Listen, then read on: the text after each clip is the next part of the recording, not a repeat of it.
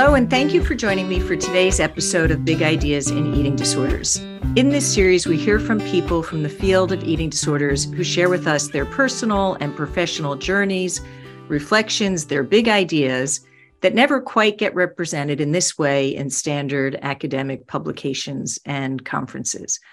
I'm Kathy Pike, a clinical psychologist and professor at Columbia University, and I'm your host for Big Ideas in Eating Disorders. Today, I am delighted to be joined by Professor Anne Becker. Dr. Becker is Dean for Clinical and Academic Affairs and Maude and Lillian Presley Professor of Global Health and Social Medicine and Professor of Psychiatry at Harvard Medical School. She's trained as both a psychiatrist and medical anthropologist, and we'll talk about what that means and how that's shaped her research career, which has focused on social and cultural factors associated with eating disorders, social barriers to care for mental disorders, and school based interventions. Dr. Becker is the former co editor in chief of Culture, Medicine, and Psychiatry and former associate editor of the International Journal of Eating Disorders and past president of the Academy for Eating Disorders. Dr. Becker will talk with us today about pioneering work that she has done in Fiji and how that has further informed her understanding of culture and psychiatry. Thanks for joining us. Thank you, Kathy. I'm delighted to be here.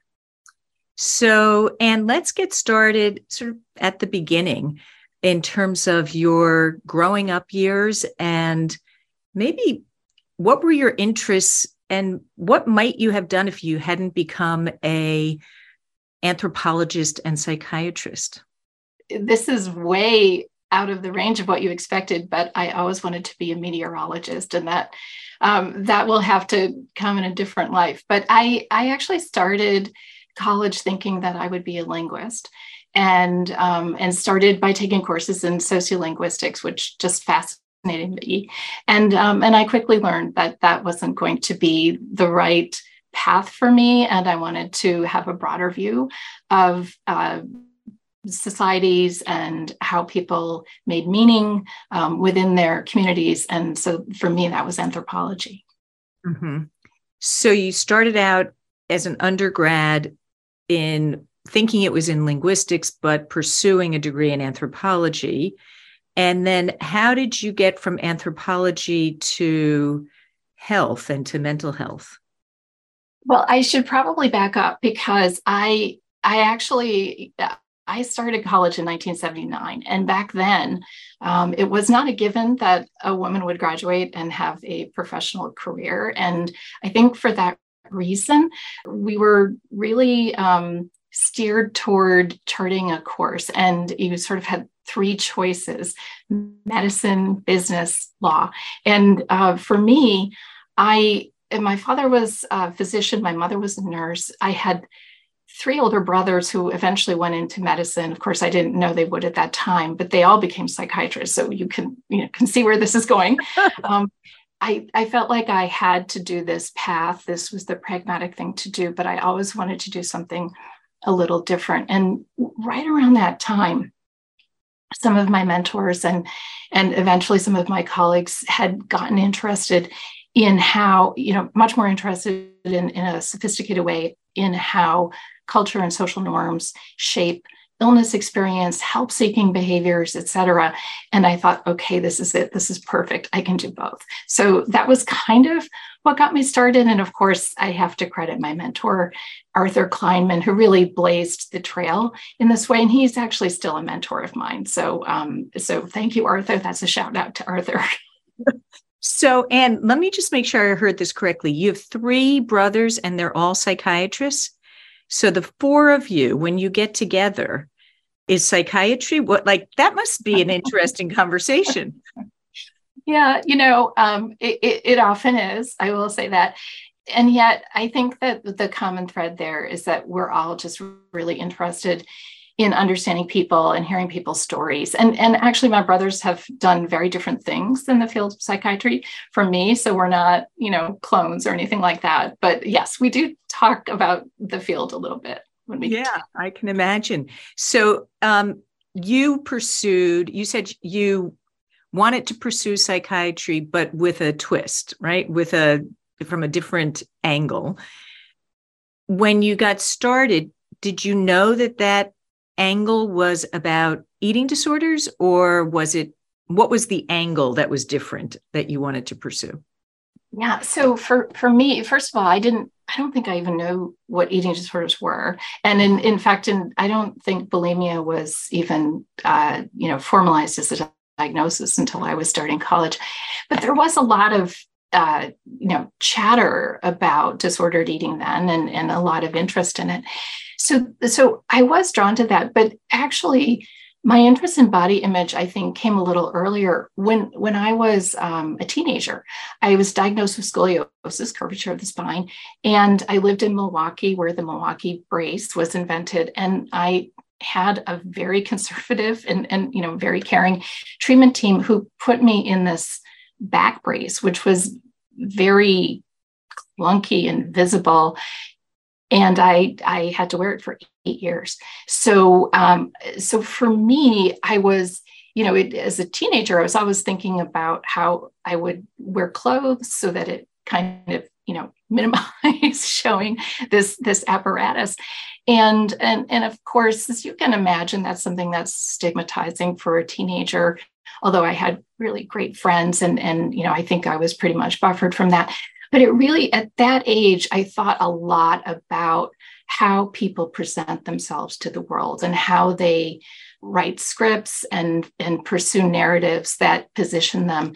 And you know of course i wasn't thinking about it in those terms as a teenager but i i it really uh, was very very interesting to me you know for personal reasons. So later um, when i started to gravitate towards psychiatry and and especially when i uh, started my ethnographic field research in Fiji, um, I got very interested in body image per se and, and specifically around the dimensions of weight and shape. Tell us how you got to Fiji and what shaped the the work that you did there, the studies that you did there. Yeah, well, well, I got to Fiji in a in a completely serendipitous way. I um, as a you know I was studying anthropology as i said as an undergraduate and i i just really really wanted to go to the pacific islands region. That was the um, sort of birthplace of ethnography and of course um, uh, the great um, anthropologists margaret mead and ruth benedict had done their work in that region and um, and then you know i was really fortunate because i just i kept trying to find people who could make introductions. And finally a friend knew someone who had been a peace corps volunteer who had lived in a village and uh, and they introduced me uh, and i'm you know writing letters and sending them by post of course because there's no email back then.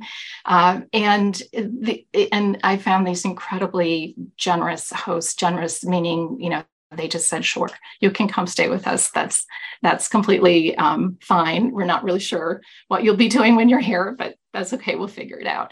And um, so that's how i got there. But you know so percolating in my mind then was you know were all these issues around sort of you know for me what my body experience had been this disconnect between the way i saw myself and the way others saw me and trying to bring them you know sort of into alignment. And so this was running in the back of my mind. And when I first got to Fiji, I, I wasn't at all, um, I wasn't studying body image. I was actually studying, was very interested in, in uh, sort of uh, the way that women in the communities were responsible for um, for fishing, and there's a lot of gender segregation in Fiji, and women, in many ways, had soft power, but you know not a lot of authority. And so I, I was interested in how they created collectives. And, and so I hung out with these women who were, you know, fishing all the time. And, and we just, I heard, you know, I, I wasn't able to understand them initially, of course, because they weren't speaking my language. But but what I did take away from that as I'm thinking about these body image issues was that I became you know sort of a, a topic uh, among them and and it was around you know what i what i looked like and as you can you know my clothes were different my hair and and you know skin were different everything was different and and they were just you know interested in talking about it and and drawing comparisons and it, you know initially as you can imagine that was a little a little uncomfortable for me.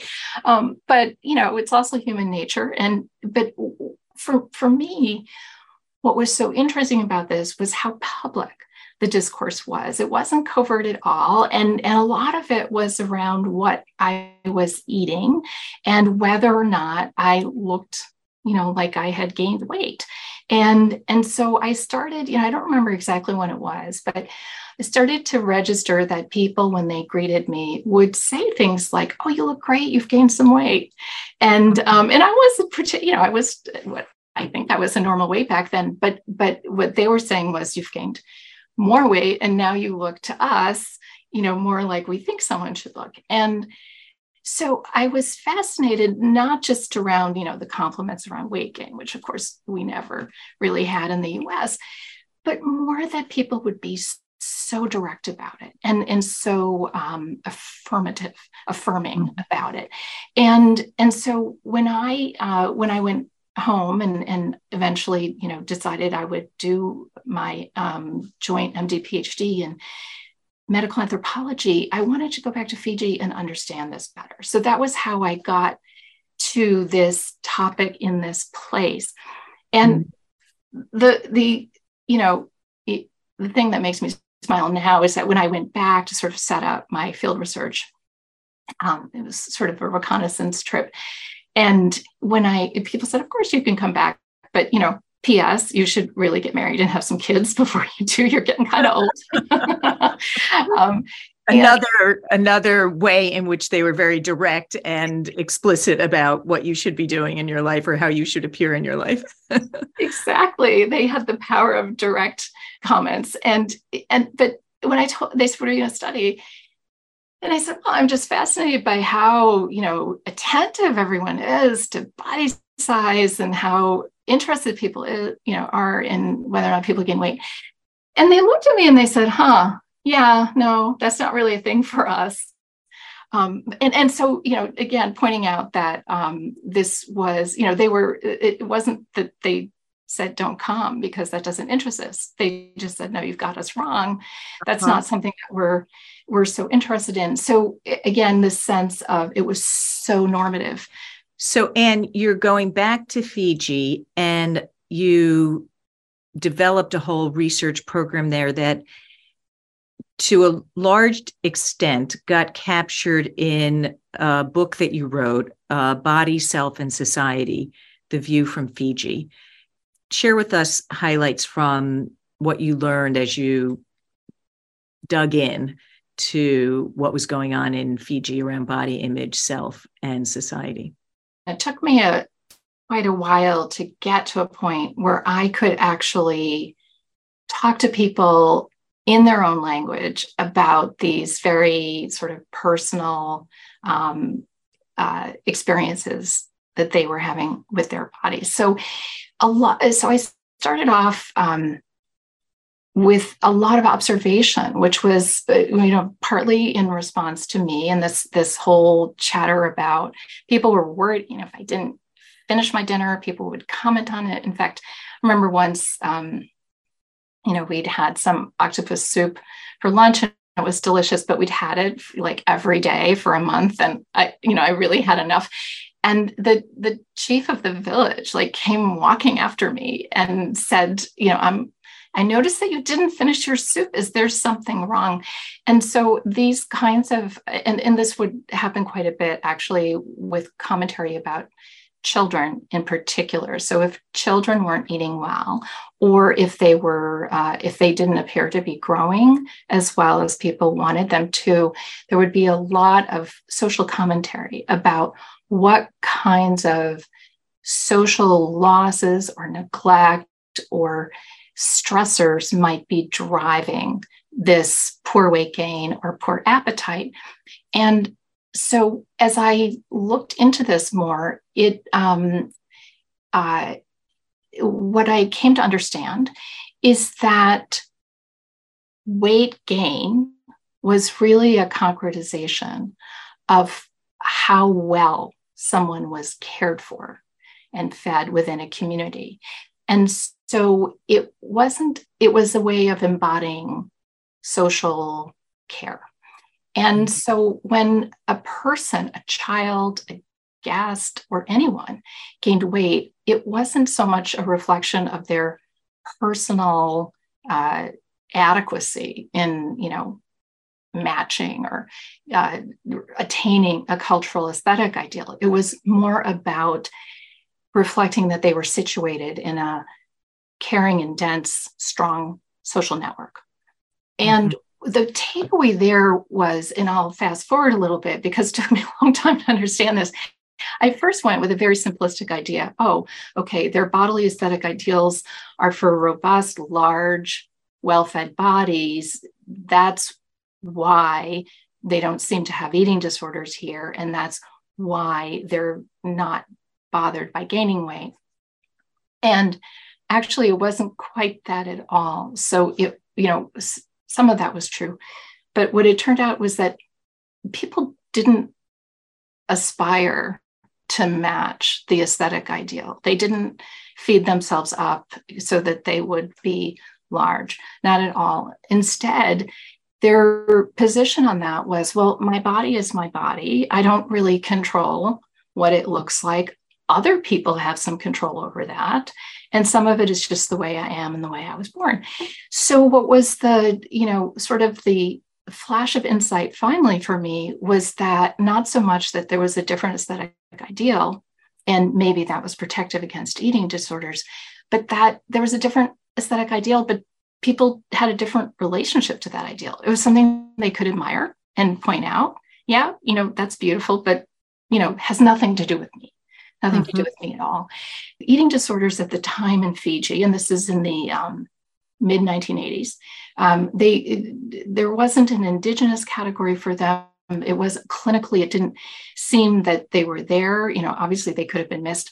There was one case report where someone was you know very low weight could have been anorexia. But what i think what was more convincing to me that there you know apart from the clinical records and and uh, no indigenous category was uh, the very sophisticated uh, chief of the village at the time a woman who was also trained as a health professional she was a midwife um, you know she uh, had been in health centers all her life. And and she she she was so perplexed when I described what eating disorders were. And she said, no, we absolutely don't have those here.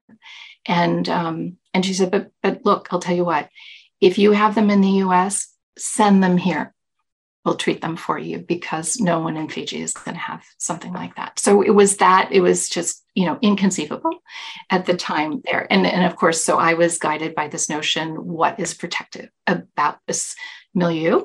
And I got it wrong, right? It wasn't that there was a different bodily ideal, it was that there was a different valuation of what a body should look like and what aesthetics meant, right? Appearance was not something that people thought about a lot, um, except to admire it. And, you know, maybe it mattered um, in, you know, at a certain time in your life when you were thinking about getting married. But even then, not so much. Um, marriages were arranged traditionally, and um, and so people were. Uh, it, it, the, the other thing, Kathy, is that, um, and this will sound strange uh, to uh, someone who is uh, from America, um, as it did to me at the time, is that they, people said, "Oh, you don't really own your features. You don't get to decide how to cut your hair. Um, you, you know, that's that's for your parents to decide." And and you know, this idea that uh, people would be autonomous and make choices and self agency just you know it was so different there. And that of course had a bearing on eating disorders as well. So is it am i hearing you correctly? Uh, is the takeaway what piece of what i hear anne uh, and I, I've talked with you about the work you've done in Fiji many times, but every time it takes on I feel like I understand more this very fascinating perspective that tells us a lot about Fiji, but also tells us a lot about other places in the world, uh, including our own societies and cultures. Um, but part of what I'm hearing you say is body shape and weight, the meaning of that in some ways belonged to the community, that the community took pride in having members who were well cared for and having a community of people who were had large body sizes meant that we as a society are taking care of our people. Is that a piece of what you're saying? And yes. that the body image itself wasn't driven by the individual trying to achieve something and having agency and sort of the body being an instrument of demonstrating something about myself, but actually is something of a a marker for the community on how the community is doing. So it's it's a story of collective, as you say, versus individual, and it's a story of what's a difference in terms of what's driving the meaning around this larger body shape. Kathy, that, that's a, a really nice formulation. And let me give you one more example of that um, that I think uh, nuances it a bit more, which is that it, a lot of this, it, it's not that there aren't different dimensions of why people care about bodies in Fiji. It's how those dimensions get valued. So, as an example, uh, one of the things I did uh, for for the book was to present people with, you know, you've seen everyone has seen the gradated cartoon shapes of different body sizes. What I did was I actually I created, you know, something that looked more uh, Fijian, and I I basically cut them up and I shuffled them and I presented them. We I had a lot of help, presented them in random order to over 400 respondents to see you know what which ones were considered beautiful. But you know, again, that was the wrong question. So I did ask about attractiveness, but I also asked which one has the highest quality of care. And so what you could see is that with the very large shapes, um, which would probably be read as um, obese in, you know, in other contexts, the large shapes would have the highest rating of quality of care, but maybe not as high a rating in attractiveness. But again, what did they value locally? They valued the quality of care. So attractiveness wasn't that people couldn't see that, well, this person looks like she's marriageable or, you know, whatever it was. It was that that wasn't valued necessarily. Mm-hmm. So you spend this time in Fiji, get a really get the insider's view, take the time to really, from an ethnographic perspective, understand more fully what the meanings are and what's going on.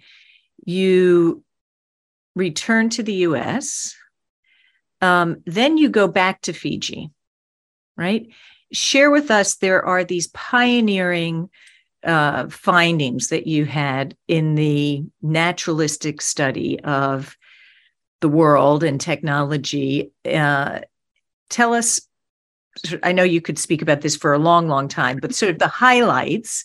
Uh, can you share with everyone today highlights from your observations across time in Fiji? Yeah. So I, Kathy, I was uh, I was back in Fiji doing actually um, uh, during fellowship. So I had finished my psychiatry residency, and I was I was back there, and and, and actually the the project that I was working on initially was in a different area, of postnatal depression. But I learned when I was there that, um, and this is circa 1994, 1995, that the government of Fiji, for the first time was going to allow broadcast television to be um, available to the residential areas.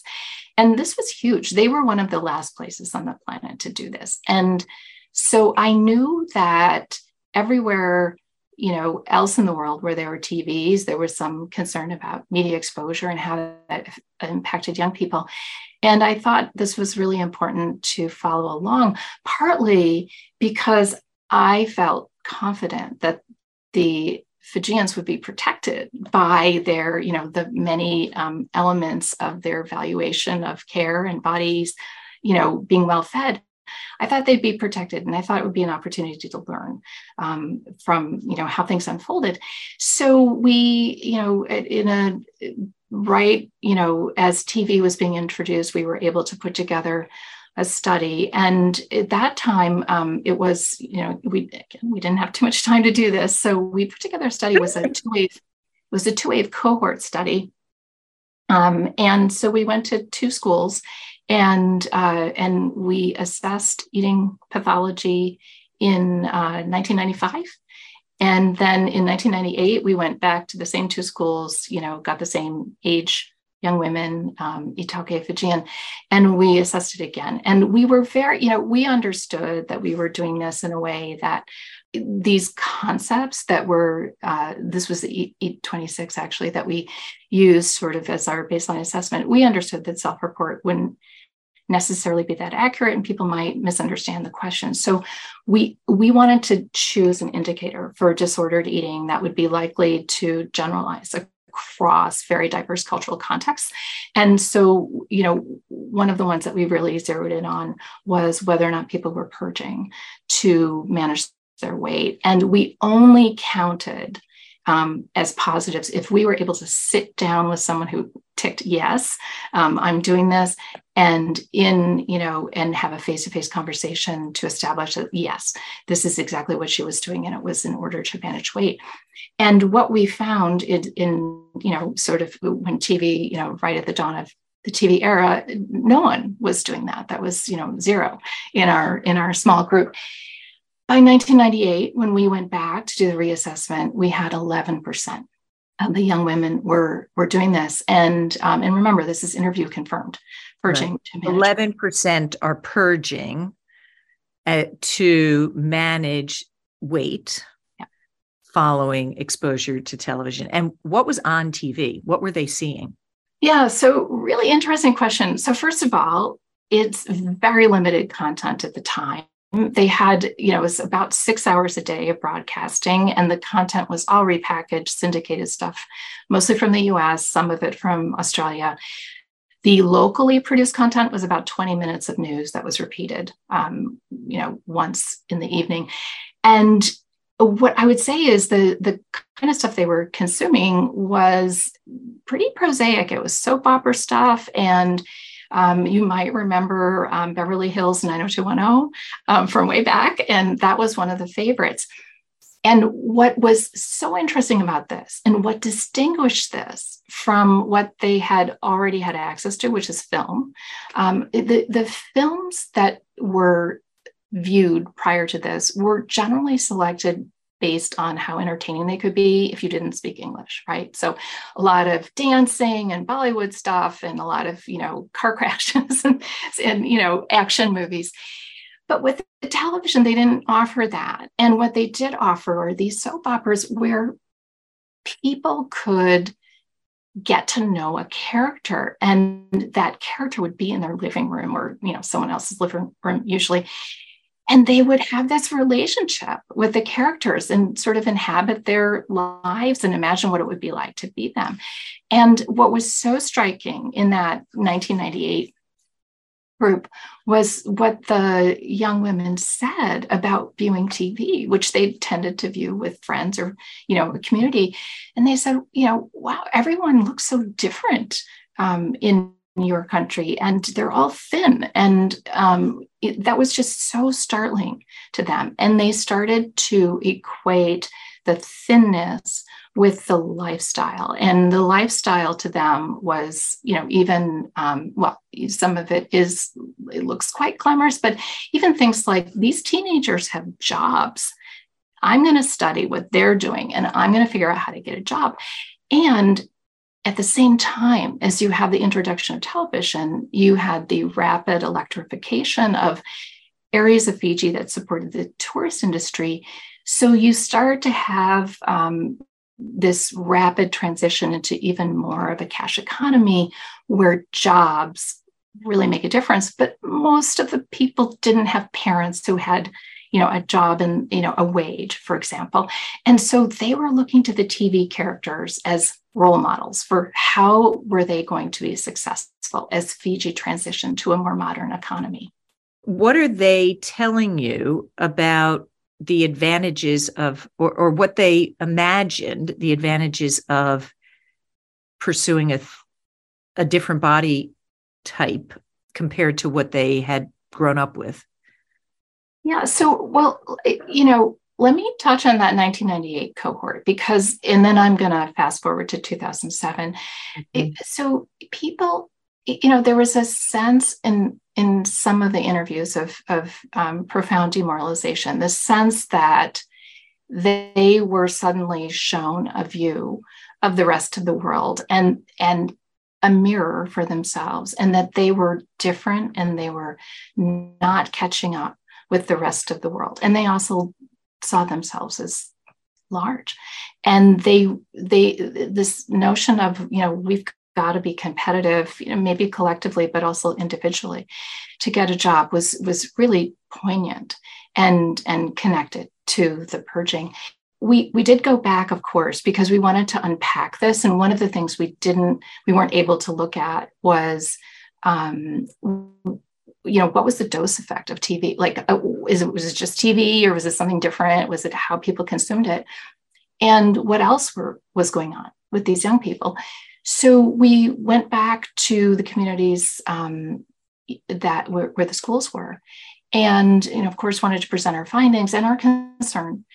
And it was really interesting. Um, we, we started with you know what is often considered to be the, the stakeholders you know older people right? And um, they had a very different view um, than the young people did about some of this. And in the older um, committee members, uh, you know, there was one in particular who who expressed concern with what he termed electric lies um, on TV, but they were concerned about how young people were consuming TV because of other risk behaviors and and mostly because of the sort of uh, ways that young people they felt weren't ex- respecting traditions and customs. So that was their, you know, understandably, that was their main concern.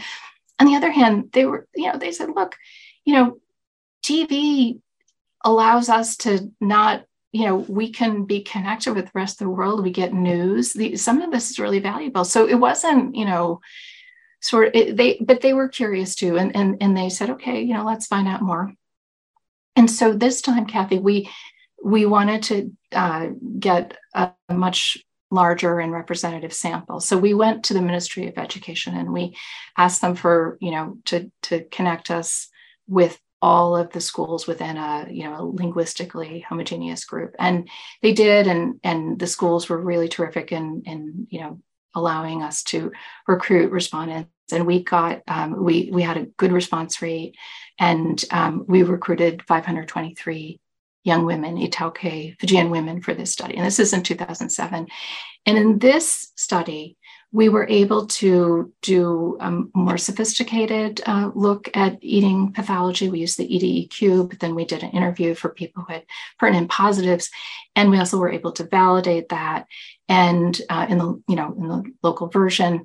And we also, importantly, the um, one of the healers who had been a participant in the focus group said to us, you know, I think you really need to look at uh, traditional herbal purgatives that young people are using. They're using it off label, they're using it in secret, and they're using it to purge.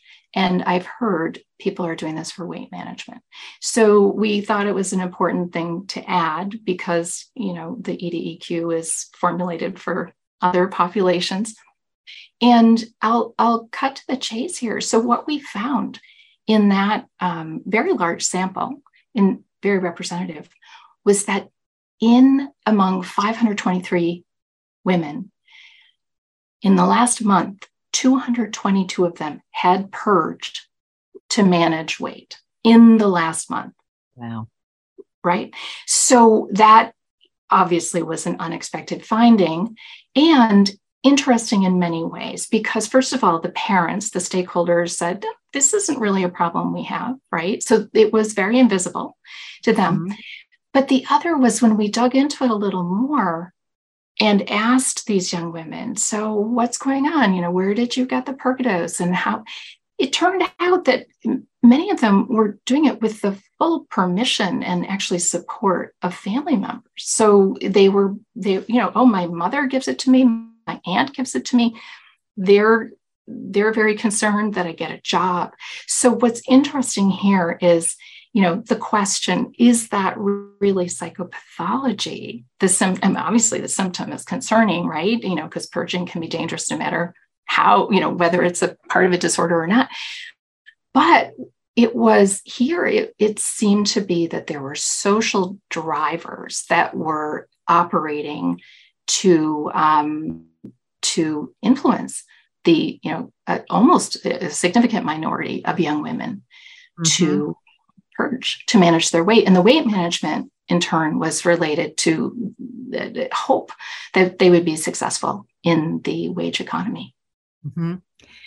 so so fascinating at many levels one that occurs to me and as you're speaking you're talking about the arrival of television and the the concerns around the arrival of television and the the discussion about the double-edged sword of this technology are identical to today's generation's discussion around social media right? So the television was that generation's discussion about technology and exposure and social media uh, in its form.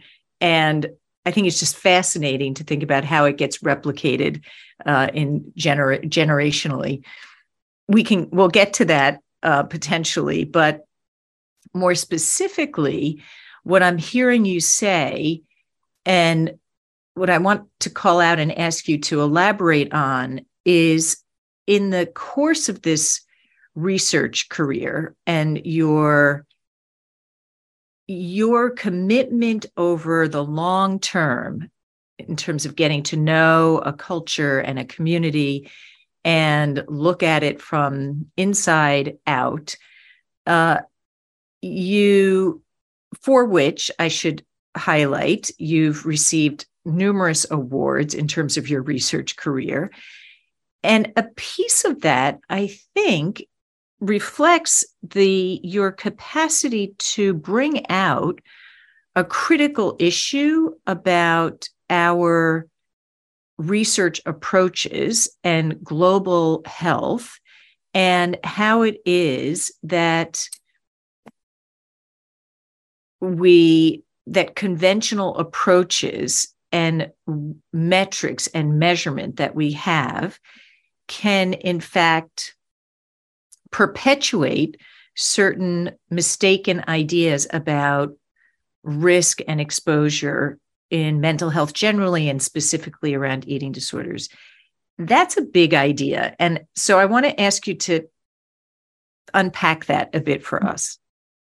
Yeah, thank you for that question, Kathy. Something I think about a lot because um, you know, I, I, think about that earlier study and I wonder if we had asked about herbal purgatives in that set of questions, would we have come away with a different understanding of what happened?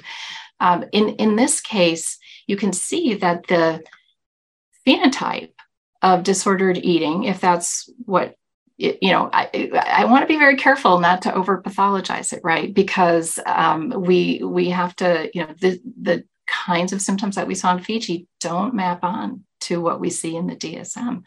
And if we, you know, it's more of an OSFED picture. And when we do our epidemiologic studies um, in, in other regions of the world where the assessments were not developed by or for those populations, we run the risk of missing important local phenotypes that are locally salient and potentially clinically salient, but just don't show up with that particular kind of assessment.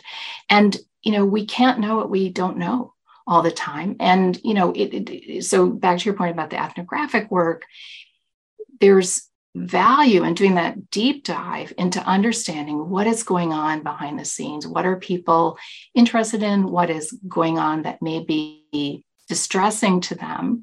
And then somehow finding a way to capture that mm-hmm. in the assessments we do. But we don't want to throw out the assessments we have. I mean, you'll notice I use the EDEQ. Thank you to Dr. Chris Fairburn for, for being gracious and sharing it. Um, but we we translated it, we back translated it, we put it in the local idiom. We were very careful around that. And, um, and it was a valuable way, it was a, a foundation of our understanding of what was going on there. Obviously, it had to be augmented with this purgative question.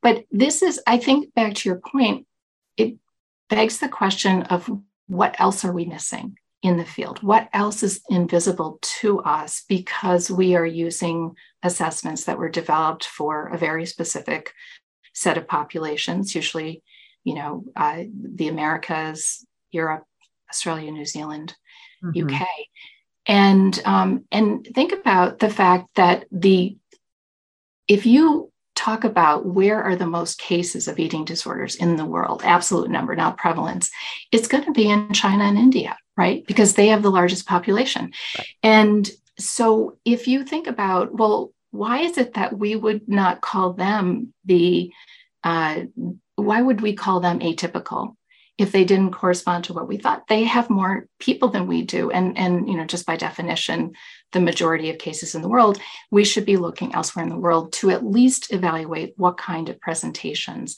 are locally meaningful and clinically dangerous because otherwise again we miss opportunities to offer treatment mm-hmm. to people who are living with it. And what I hear you saying is that what we learn today about eating disorders may be true today in a certain place for a certain group of people.